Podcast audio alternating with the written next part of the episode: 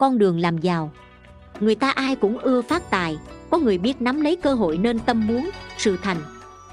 Có người tùy khả năng mà dương lên theo thời, nỗ lực phấn đấu, dốc hết cả đời, cuối cùng cũng thành tựu. Có người dù tích lũy lắm tiền của, tuy được tài phú nhưng không bền lâu, vì sai lầm một chút mà ôm hận thiên thu. Hơn 10 năm nay tôi theo hầu hòa thượng diệu pháp, chứng kiến nhiều người đến thỉnh giáo ngài vấn đề này vì vậy tôi tuyển chọn hai câu chuyện có thực tiêu biểu, chia sẻ cho độc giả nghe. Như đã thuật trong quyển báo ứng hiện đời tập 1 nơi mục pháp ngữ của hòa thượng có cư sĩ hỏi, làm sao để tụ nhiều tiền tài, nhằm giúp kiến thiết đạo tràng? Hòa thượng đã dạy, tiền tài như củi, tụ nhiều vô ích, chỉ cần cho một mồi lửa là chiêu quả đốt thân. Củi dễ tìm, thấy thì lượm nhặt, nhưng không nên tham, vì tìm ẩn quả ở trong. Thực ra, câu chuyện này còn nửa phần sau chưa kể hết vì sao cư sĩ này thỉnh giáo, muốn tụ nhiều tiền tài để xây cất chùa? Bởi ông là một người giàu có, sự nghiệp cực kỳ thành công.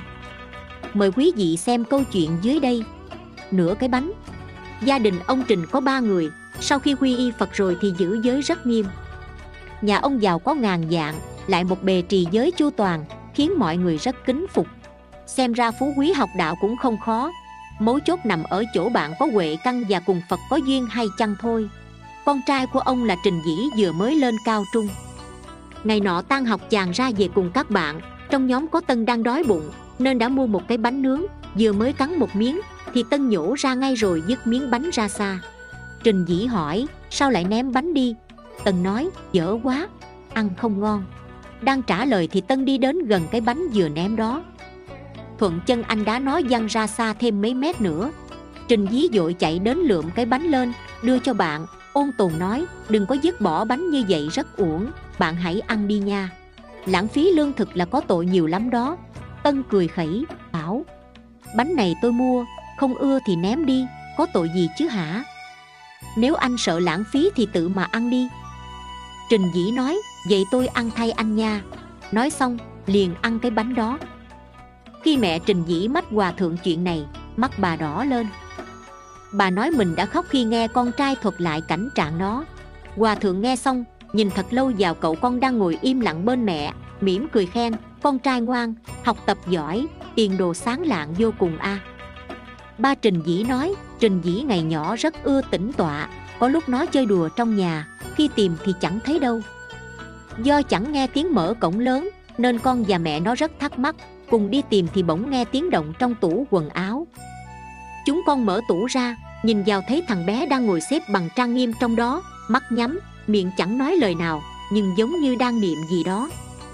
Con kéo cháu ra, hỏi, ngồi trong đây làm chi? Nó đáp, con không biết. Thưa sư phụ, ngài nói xem, thằng bé này có duyên với phật phải không? Nó luôn nói tương lai mình không kết hôn, chẳng thèm chuốt phiền làm chi. Hòa thượng bảo, đúng đấy. Các ngươi ráng nuôi dạy nó cho tốt để nó làm thiện tri thức cho phật giáo, tương lai sẽ cống hiến rất lớn cho đạo. Ba trình dĩ nói, con có một việc nghĩ hoài không hiểu, ôm thắc mắc mãi suốt bao năm nay. Xin thỉnh giáo sư phụ. Con vốn chỉ có tấm bằng cao trung, sau đó gặp cơ hội, chỉ tính làm ăn nhỏ thôi, ngờ đâu việc hết sức phát đạt, thuận lợi vô cùng, mãi cho tới giờ. Sự nghiệp quá thành công có lúc khiến bản thân con cũng lấy làm lạ. Vì có nhiều người bằng cấp rất cao lại cực kỳ thông minh, thậm chí ra làm việc sớm hơn con, nhưng trước sau không phát, hoặc có hưng thịnh được mấy năm thì bị suy sụp. Còn con thì không những phát đạt thuận lợi, mà còn may mắn được gặp phật pháp, biết niệm phật, tụng kinh, in ấn kinh, tạo phật tượng. Công việc làm ăn ngày càng tốt. Đây không thể nói là không có phúc báo. Sư phụ có thể giảng cho con hiểu, con đã trồng nhân tốt gì trong quá khứ mà được kết quả như hôm nay chăng? Sư phụ nói, vấn đề này phải do chính mình tự tham thiền công phu đạt thì sẽ hiểu minh bạch thôi. Chắc hẳn anh làm ăn, từ sáng đến tối toàn lo kiếm tiền, không có thời gian tĩnh tọa. Để cháu trình dĩ và mọi người hiểu rõ nhân quả, tôi sẽ kể cho nghe một câu chuyện thời phật thích ca mâu ni trụ thế. Lần nọ, có hơn ngàn vị đệ tử phật đang ngồi trong giảng đường, chăm chú nghe ngài thuyết pháp. Khi đó có một vị tỳ kheo ngồi ở tận ngoài cùng, gần cổng lớn trong bụng đột nhiên vang lên tiếng sôi rồn lột nhưng do các tỳ kheo quanh đó đang chú tâm nghe pháp nên không ai để ý. Vì tỳ kheo này bỗng nghe phía sau mình có tiếng cười, liền quay đầu lại dòm thì thấy ngoài cổng có một bé trai khoảng 9 tuổi đang cười hi hi, mồm đang nhai gì đó, tay còn cầm nửa cái bánh, nhỏ tiếng hỏi, sư đói hả? Tỳ kheo gật đầu.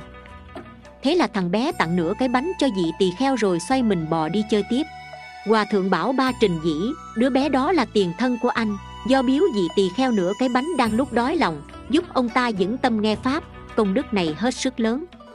Đây chính là nguyên nhân khiến đời này anh giàu có sung túc. Trong kinh địa tạng nói, đời vị lai nếu có thiện nam thiện nữ, ở trong phật pháp, trồng chút thiện căn bằng hạt cát, mảy tơ, sợi tóc, thì phúc lợi được hưởng không thể ví dụ. Trong đời vị lai, nếu có thiện nam thiện nữ gặp kinh điển đại thừa, hoặc nghe một câu một bài kệ, phát tâm ân trọng, tán thán cung kính, bố thí cúng dường, thì người đó được phúc báo lớn vô lượng vô biên. Nếu có thể hồi hướng cho pháp giới, thì phúc này không thể ví dụ.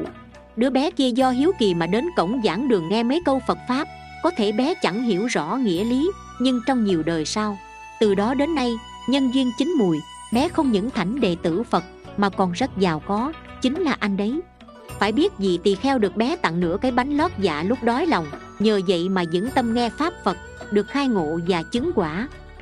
Nhân đây mà có duyên với anh, biết đâu chừng đời này cũng đến tụ hội hoặc cùng anh gặp gỡ, chung sức hoàng dương phật pháp. Chỉ cần anh không ngừng tu tinh tấn, chịu khó tham thiền tĩnh tọa, sẽ có ngày anh hiểu rõ hết.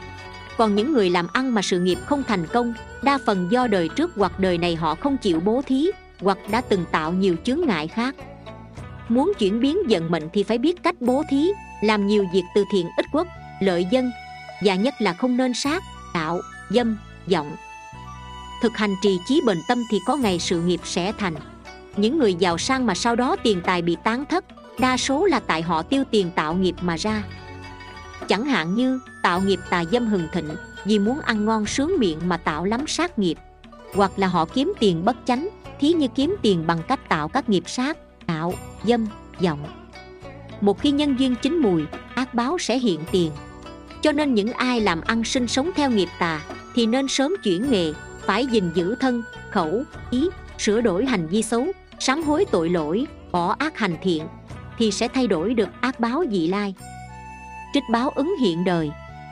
Ni sư hạnh đoan dịch, câu chuyện đến đây là hết. Cảm ơn các bạn đã chú ý theo dõi. Nhớ follow kênh mình để được nghe những câu chuyện phật giáo ý nghĩa mỗi ngày nhé.